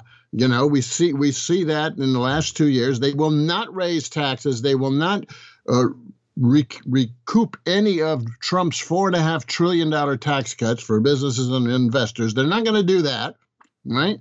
Uh, and uh, they can't afford to uh, cut uh, or, or increase uh, social program spending. They already decided uh, last year that Build Back Better and all that, that's the end of that. You know, so they're not going to cut that anymore or increase it anymore, especially since they're spending all the hundreds of billions now on this this war. Uh, and, and going at Cold War, going after economic war, going after Russia, and hot war, uh, you know, funding, um, giving all this free money to Zelensky and the Ukrainians. Uh, so fiscal policy is out. Tax cut spending is out as a solution. All you got left is monetary policy, and they've decided to precipitate a recession. I've been predicting this since last year, that this is coming. And I also will predict here right now that they will, the Fed will not be able to go through with its planned three, four, who knows what, fifty basis points each time interest rate hikes. The ten-year benchmark treasury won't make it to five percent before we have a recession. And you already see some economists beginning to realize this and talk about this. The Fed will not be able to raise interest rates seven times. It will not be able to pull back Q E the way it's planning long term. They will precipitate a significant slowdown in the economy before that actually happens. You know, we've never had double digit inflation, and it is double digit. It's not, not eight and a half. It's double digit. We've never had that kind of inflation without a recession in the last fifty years, since nineteen seventy-three. It's always happened, and it's going to happen this time as well. How does the effect, Doctor Jack, the effect of the global market slowdown, um, the you know, the no no end in sight for the increase of commodities and fuel prices and things of that nature affect it? Because in eighty-one, certainly we had it, but you didn't have, you know, some of the the global issues. How can can that compound it? Can it turn it into a depression? I mean, what are we looking at here? Well, it makes the inflation more intractable, right? Uh, very definitely. I mean, in eighty-one, it was mostly uh, the Middle East and the Saudis and, and Persian Gulf and so forth. But this time, it's not just the oil. It's across all kind of commodities that normally come out of Russia uh, that are going to cause, are causing uh, prices to go up. And the Fed can't do anything about that. That's a supply thing. That's a sanctions thing, you see. It's not Putin's inflation. It's Biden's inflation because of the sanctions and the war. So commodity prices are going to continue to go up. And as you have shortages, then other businesses say, oh, there's shortages coming in commodities out of Russia. Let's start buying up what supply is out there and let's start hoarding it. And that drives commodity prices up even more. And it allows these commodity speculators, you know, uh, uh, financial people uh, to jack up the prices even more. So commodity inflation isn't going away. Even when you have a recession here precipitated by the Fed, that's not going away. That's a supply issue of various sorts. You also have now the beginning, I think, of what we call inflationary expectations. The very difficult, unless you precipitate a recession, to shake that out, right? But we also have another development occur- occurring, and it's tied in with this general global situation, and that is a sharp rise in unit labor costs by businesses because productivity is collapsing. We've had the worst productivity figure in months since nineteen forty-seven. When productivity collapses, well, then your unit u- unit uh, costs go up, and businesses pass it on into inflation uh, to, to the consumer. They will hide behind saying, oh, it's the wage increase. They'll they'll blame wages for it, but it's productivity collapse and unit labor cost rises. That's a new factor overlaid on all of this that's beginning. You can't stop that with Fed interest rate hikes either. So you've got all these forces building upon each other, not least of which is is, is widespread price gouging by corporations everywhere, taking advantage of the situation. All that's going to continue. But you will precipitate a, a recession, which means we are headed for the worst stagflation in in our modern history, worse than the nineteen seventies. That's coming. You talked about raising taxes would be one solution. How so? Well, if you raise raise taxes that uh, uh, on on businesses in, in particular, because they're the ones that have all the money, but you raise taxes that reduces the amount of disposable income by businesses and, and by households, they spend less, right? And you spend less, uh, that uh, you know relieves the demand pressure. There's some demand going on behind the, you know, the inflation, but it's I'd say it's at least two thirds, three fourths uh, supply issues going on. Uh, so, yeah, that would uh, relieve it uh, a little bit. But the U S is not going to do that. You know, they will not touch tax hikes uh, on businesses. You know, it, it's a it, it's a third rail. It's an electric rail. They will not touch this in Congress. You know, it's interesting that the U K is now saying, well, we better raise a windfall profits tax here uh, to uh, discourage some of this. But do you hear any of that discussion going on in the U S by Biden, the Democrats in Congress? No way. They will not touch the, t- the Trump tax cuts. And and and Britain, just to reiterate, because I saw that today, and I think it was the Financial Times, that they're talking about raising the windfall profit tax. That's what you're talking about could impact things here. But again, the United States isn't going to do that. Not this time. We used to do that. We used to do that in the past in the seventies and eighties, you know, but uh, they're not doing that now. Uh, so what you got is uh, record uh, oil company profits, you know, like forty, fifty billion pr- excess profits just in the first quarter of this year. That's it. You know, and that's going to go on and on. Uh, you know, the big corporations are being well taken care of here by these people in Congress, all, all of them. Doctor Jack Rasmus, as always, sir, thank you so much for your time. We really appreciate that analysis. We look forward to having you back. My pleasure. Folks, you're listening to The Critical Hour on Radio Sputnik. I'm Wilmer Leon, joined here by my co-host, Garland Nixon. There's more on the other side. Stay tuned.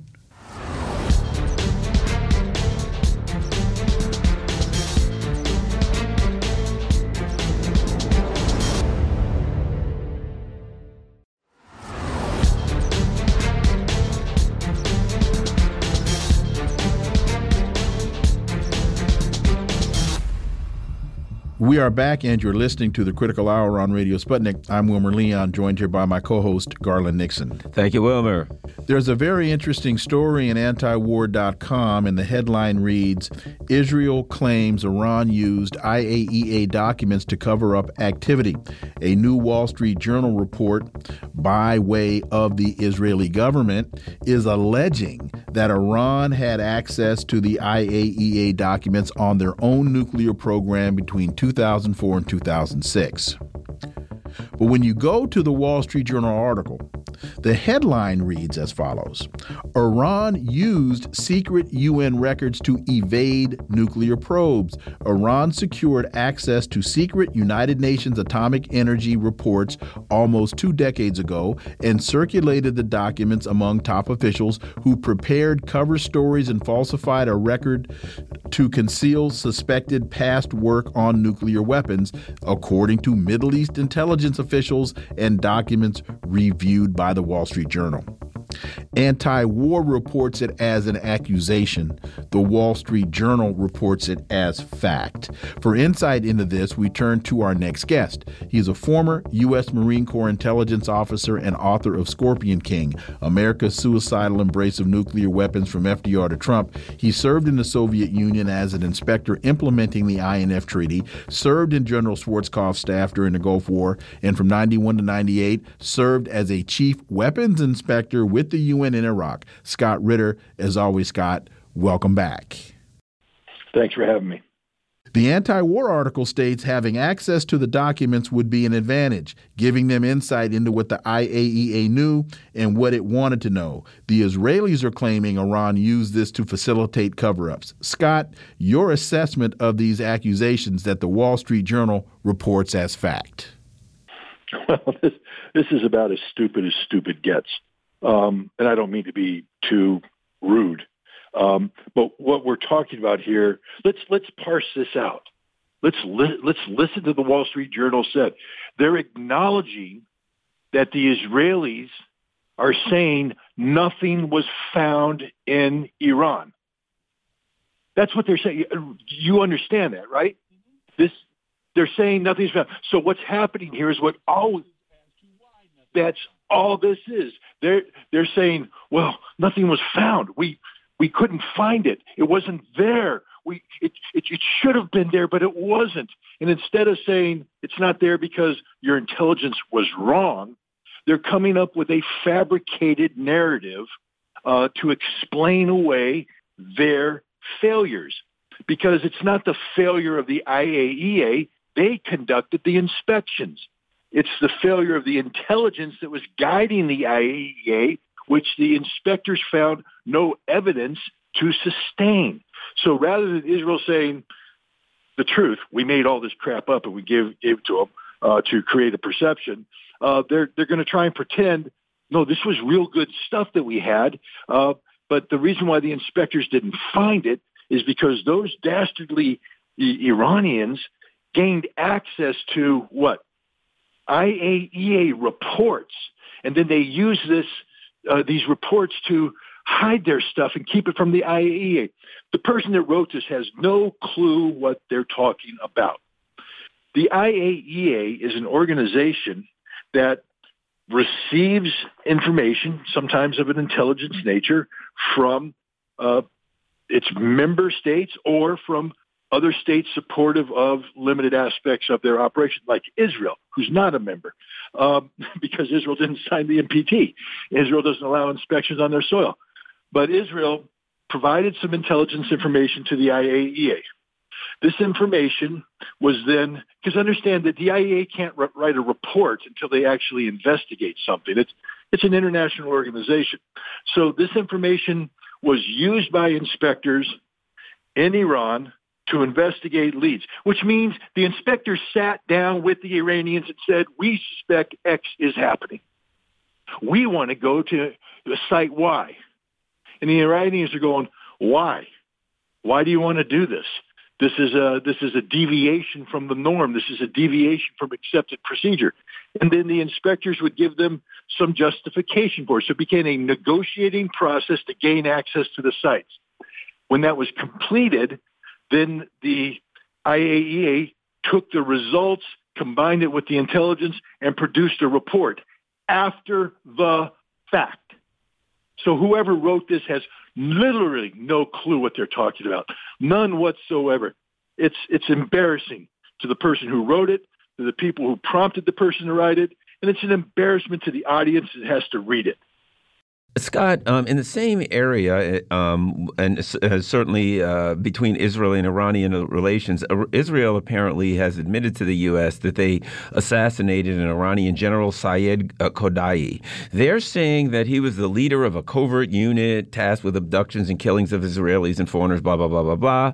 Iran says it's not true. There is great speculation, shall I say, that this is part of an action by the Israelis to throw a monkey wrench in the J C P O A negotiations. What do you, what do you, what are your thoughts on this?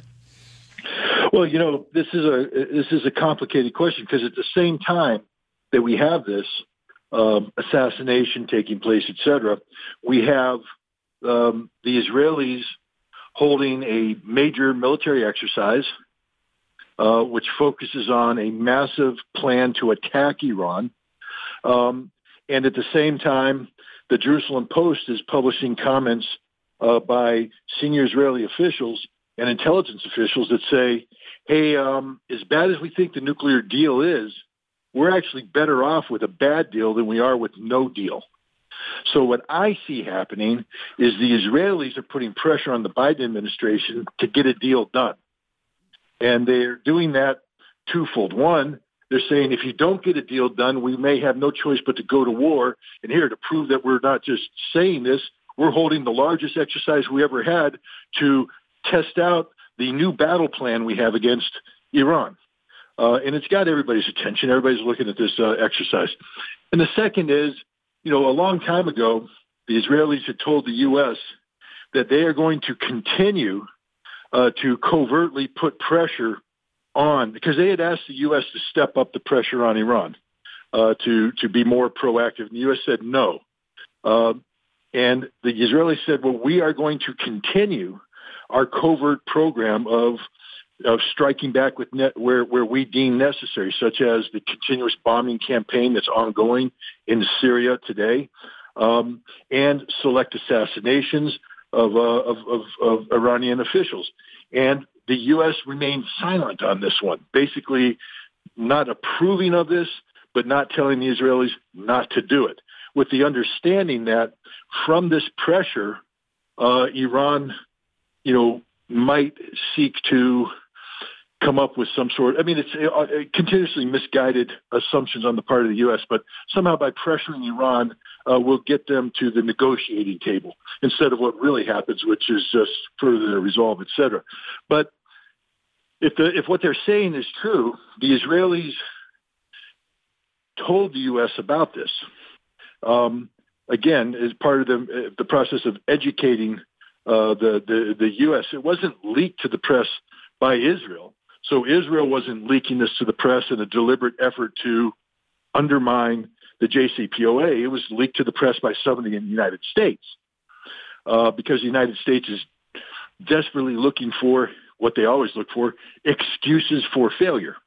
Uh, because right now uh, they are backtracking. They are failing to live up to promises. They've deceived the Iranians. They've lied to the Iranians uh, about, you know, um, guarantees about uh, the lifting of sanctions, et cetera. And Iran said, look, we're ready to sign the deal right now. Right now, we'll sign the deal. But we need your assurances that when you say you're going to lift sanctions, you're going to lift sanctions. And as I've always told you, Biden has no intention of seeing the J C P O A reach fruition because it's not American policy. And um, and Biden's under a lot of pressure in Congress to keep sanctions on. And uh, Biden is lying to the Iranians, as Americans always do. Um, and so the negotiations may fail. And so there are some in the Biden White House, because they are all liars. They are all deceitful people who leak this information to the press in hopes that the Iranians would do something that would take the pressure off of the Biden administration uh, in regards to fulfilling the uh, or completing the J C P O A negotiations. This is just part and parcel of the absolute duplicitous nature of American diplomacy today. So two things. One, you're saying that the Biden administration leaked this hoping to uh, entice Iran into m- taking action that would then allow the United States to say, you see, we can't trust them. They they they they, they just went and tried to assassinate somebody, and therefore we can't do this. And the other thing I want to ask you is, so are you saying that Israel is operating on parallel tracks? That one, they really do want the U S back into the J C P O A, but at the same time, Israel's being Israel and assassinating people when they deem necessary. And do you have any insight into this allegation of this the Iranian Unit eighty, which is tasked with assassinations, abductions, and all kind of other intrigue and mayhem? Well, uh, on, on the first one, yes, I'm saying that the Biden administration is seeking to sabotage the, uh, the arrangement. On the second one, uh, I am saying that Israel uh, believes that the, a bad J C P O A at this juncture is um, better than the alternative because Iran has progressed its nuclear program uh, so far that from the Israeli perspective, and I think the Jerusalem Post article talked about this, Iran isn't in the in, that the world isn't in danger of the hypothetical breakout scenario producing one, uh, you know, of material enough for one bomb, but four bombs, um, and this could be done in a matter of weeks. Now the Israelis say, "Oh, there's a whole bunch of other stuff that Iran would have to do to, uh, to before they can have a weapon." You know, te- you know, actually building a weapon, uh, which is proof Iran doesn't have a nuclear weapons program, but. The you know that's the, the Israeli thing is that the, the J C P O A would um, walk some of this capability back uh, so that Israel didn't have to operate under you know the, the potential of an Iranian bomb four Iranian bombs in in several weeks. Um, yeah, and now on the on the unit, what what, I, what I'll say is this: that um, if if this guy who's supposed to be some sort of really you know, smoking hot dude, meaning uh, he's really capable. He's a man. And if he runs a unit whose job is to assassinate, kidnap, and otherwise uh, do bad things to Israelis, he hasn't done a very good job. Um, there's not too many kidnapped Israeli officials, dead Israeli officials, anything of that nature. Uh, when the Iranians describe him in their biographies that they published at the time of his death. And that's when you find out a lot about people because the Iranians are suddenly very open about the work done by dead people. Uh, you, we found out a lot about Qasem Soleimani. We found out a lot about the various nuclear scientists that we didn't know. Um, and what the terms they're using for him describe a man who was a, a defender of the, basically a, a man who was in, in Syria, Uh, working with the Syrians to defend, um, you know, there's a there's a religious shrine in uh, in Damascus that the Iranians are rallied behind, and they use that to describe their efforts um, in Iran. So I think this guy, more likely, was involved in the covert, the ongoing covert uh, work done by the Iranian the, the Iranian Revolutionary Guard Corps um, Quds unit to build up Iranian capability inside Syria uh, to transfer weapons to Hezbollah and to otherwise uh, put pressure on, Syri- on on Israel through you know what they call the Golan Front. Um, I think that's what he was doing. That's what the Iranians claimed he was doing, and they're claiming it with sufficient detail uh, to um, make you think that what they're saying is the truth. Plus, again, if this guy is such a threat worthy of assassination, and he commands a unit that's supposed to be killing Jews but isn't, why would you remove him? Because he's the most incompetent person. If you kill him, they may actually replace him with somebody who can do the job. So, no, this is stupidity. This is just this is a typical Western media spin. Scott Ritter, as always, thank you so much for your time. Greatly appreciate that analysis. We look forward to having you back. Thank you very much.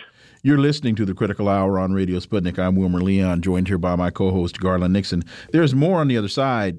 Stay tuned.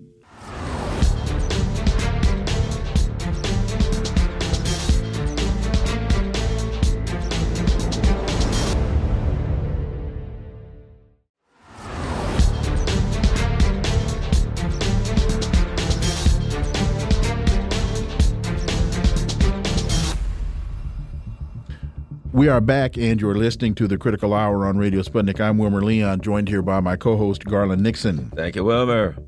Consortium News has a piece by Vijay Prashad entitled Mali and the French Project in Africa's Sahel. On May fifteenth, the military junta in Mali announced it would no longer be part of the G five Sahel platform. What is this platform and how does it factor into today's politics in the region? For insight, let's turn to our next guest. He holds the John J. and Rebecca Moore's Chair of History and African American Studies at the University of Houston. He's one of the most prolific writers of our time. His forthcoming book is entitled The Counter-Revolution of eighteen thirty-six, Texas Slavery and Jim Crow and the Roots of U S Fascism. Doctor Gerald Horne, as always, sir, welcome back. Thank you for inviting me. So Vijay writes, the G five Sahel was created in Mauritania in twenty fourteen and brought together the governments of Burkina Faso, Chad, Mali, Mauritania, and Niger to collaborate over the deteriorating security situation in the Sahel belt, the region just below the Sahara Desert in Africa, and to increase trade among these countries. Behind the scenes, it was clear that the formation of the G five Sahel was encouraged by the French government and that despite all the talk of trade, the real focus of the group was going to be security. Doctor Horne, your thoughts on Vijay Prashad's analysis? Well, what, what's happening, which has been reflected in a recent informative interview by the foreign minister of Mali, is that many of the nations led by Mali in that part of Africa are fed up with French neocolonialism and French imperialism. You might have seen that just the other day in South Africa, you had the economic freedom fighters, which is represented in the parliament in South Africa, uh, lead a major march in Pretoria to the French embassy, uh, complaining about French neocolonialism uh, in Africa. And that neocolonialism, I'm afraid to say, is bound to accelerate because, as we pointed out more than once on these airwaves, in light of the European Union and France's conflict with Russia over the Ukraine, already you see a shift towards Africa. That is to say, uh, Chancellor Scholz of Germany was just in Senegal just this week negotiating with Dakar about possible natural gas shipments uh, to Europe, uh, supplanting uh, Russian national, national, natural gas uh, interests. You saw Chancellor Scholz then jet on to South Africa, where he tried to twist the arm of President Ramaphosa with regard to uh, endorsing sanctions against uh, Russia. Mister Ramaphosa suggested that the Europeans might want to try a dialogue, engagement, and negotiation, uh, but uh, that helpful suggestion received a cold shoulder from the German visitors. And so what you see with regard to, once again, Mali in particular, is that I think the African na- nations are recognizing something that's been apparent for some time now, that they have been at the short end of the stick uh, with regard to exploitation. And we should not be surprised that this revelation arises in Bamako in the first place, speaking as the capital of Mali, because going back decades to the nineteen sixties independence struggle, you see Mali emerge as a leader of the left in conjunction with Ghana's Kwame Nkrumah, which leads to a rather successful effort by France to destabilize Nkrumah's Mali counterpart, speaking of Modibo Keita. And then, as the Malian foreign minister uh, pointed out in the aforementioned interview that I mentioned, the situation in the Sahel was transformed dramatically by the two thousand eleven uh, NATO intervention in Libya, uh, which not only led to tons of weapons leaking into the Sahel region, uh, reaching the hands of religious zealots, which then gives France an excuse to intervene militarily Uh, in that part of Africa. In other words, the Europeans, they create problems, and then they use that as a platform for deeper intervention. Uh, obviously, that is an unsustainable proposition. And it's particularly unsustainable if I'm allowed to return once again to the global context. You might have heard about the speech given today by U S. Secretary of State Antony Blinken of focusing on China. And although it won't be reported as such in the corporate media and the mainstream press, in a de facto sense, the speech is an acknowledgement that fifty years of relations with the People's Republic of China, which was designed to turn it into a counter-revolutionary force, into a source for cheap labor and neoliberalism, has basically uh, come to a screeching halt in light of the conflict in Central Europe, where Beijing has dis- disappointed its Washington interlocutors by not joining the sanctions brigade against Russia. But once again, uh, this highlights the importance of Africa, because the African nations are on side with China uh, with regard to uh, that conflict in Central Europe. Uh, they stand to benefit from the Belt and Road initiative, the multi-trillion dollar initiative by China to build railways and uh, airports and all, all manner of infrastructure on the African continent. So I think, if, if I may be allowed to go out on a limb, we may be on the cusp of a transformative global change, which involves the increasing, diminishing importance and profundity of the North Atlantic countries, which have dominated planet Earth for the last four to five hundred years, and the rise of China in particular.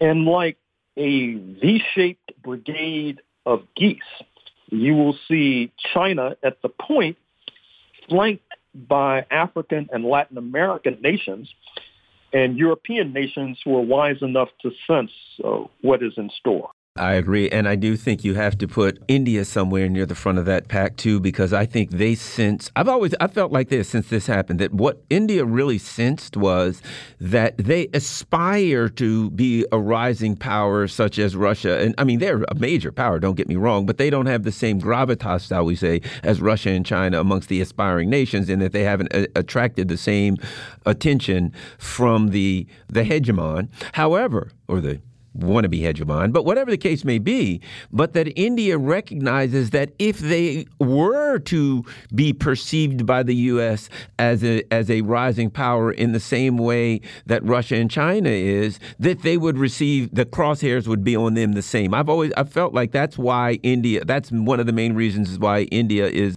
is reticent to join the U S empire in their pursuit to take down Russia. Your thoughts?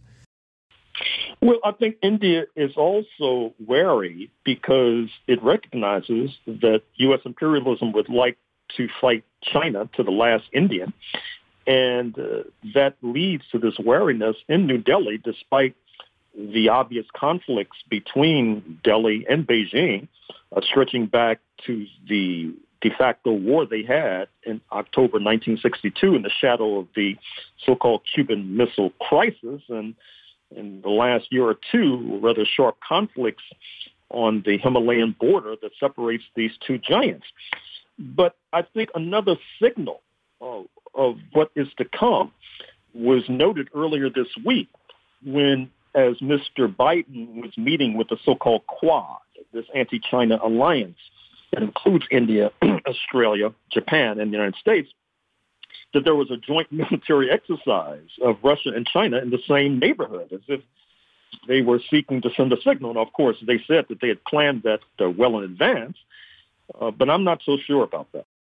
Well, it, it, elaborate on that just a little bit, so that because we uh, we've we've talked about it in the first hour with uh, Doctor Ken Hammond, that it, I don't think it was an accident that the day that Biden is concluding his his trip to Asia, that Russian and Chinese jets uh, delivered a, a real nice send off uh, to Biden as he was leaving the region.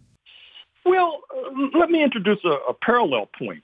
Oh, um, Josh Rogan, who is the hawkish anti-China correspondent for the Washington Post, has this book out, Chaos Under Heaven. And what comes out clearly is that the U S ruling elite is factionalized when it comes to China. You have a certain wing of the U S ruling elite, I think in the first instance of Steve Wynn, the casino magnate, whose interest in Macau under People's Republic of China administration earns more than his Las Vegas casinos, and even Henry Kissinger, who's made a major fortune uh, since brokering the uh, entente with China fifty years ago. Now, at the same time, there are these hawks uh, who are hotly opposed to those like Kissinger and Wynn, but you don't have to be an oracle to recognize that oftentimes in these conflicts, the men with the money, uh, what Rogan refers to as Trump's billionaire buddies, usually prevail. And it's going to be diff- difficult for the United States going forward to mount a coherent strategy against these Copernican changes that we're talking about this morning when their own ruling class is so factionalized and so divided. You mentioned Kissinger. I was shocked to hear Kissinger at Davos say, y'all better solve this thing with the Ukraine because Russia ain't playing. You're going to have to give up some land and you need to settle this in the next couple of months, or basically you're going to have a fight on your hands, the likes of which you won't be able to to win. Uh, I was shocked to hear Kissinger say that and say it at Davos. A- am I making more of his comments than I should? None at all. And contrast what Mister Kissinger said with uh, the fellow uh, titan of the U S ruling class, uh, who's also ninety plus years old, speaking of George Soros. Uh, uh, Mister Soros, who, as you know, is a kind of bête noire of the right wing, was actually more to the right of Kissinger, uh, at urging Washington to fight off. Uh, fight on, in a de facto sense, to the last Ukrainian. But once again, this illustrates the factionalism and the uh, apex of the U S ruling class, and it's difficult for any class to move forward with coherence when they're so busily sniping at each other and shooting each other in the back. And the, so it seems to me that there is seen we, we're hearing from Italy and Hungary saying that they want, you know, they that that they want to put together a peace deal. Um, Olaf Scholz is reported to have said, some of his advisors, that he's not going to be the next, what is it, uh, Kaiser? Does it seem that the cracks are growing, the fissures are growing in Europe? Well, they certainly are. And to uh, circle back to our starting point, that uh, this opens up enormous opportunities for African nations to play upon the contradictions between and amongst the North Atlantic ruling class, which is one of the reasons why I would like to reiterate that interview with the Malian foreign minister, who, by the way, gave the interview in Moscow, of all places. Wow. So at the end of the day, you've got Kissinger making his statements. Are his comments falling on deaf ears, or or, or do you think that that he's speaking to those in control of policy that are going to bring a resolution to this thing as quickly as possible?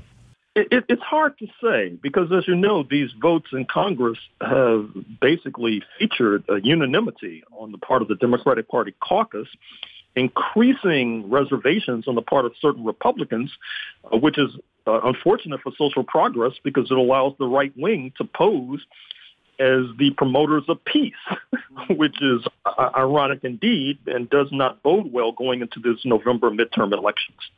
Doctor Gerald Horn, as always, thank you so much for your time. Greatly, greatly appreciate that analysis, and we look forward to having you back. Thank you. Folks, you've been listening to The Critical Hour here on Radio Sputnik. Thank you for allowing our voices into your space. On behalf of myself and my co-host, Garland Nixon, we hope you were informed and enlightened, and we look forward to talking with you all right here tomorrow on Radio Sputnik. Be safe. Peace and blessings. We're out.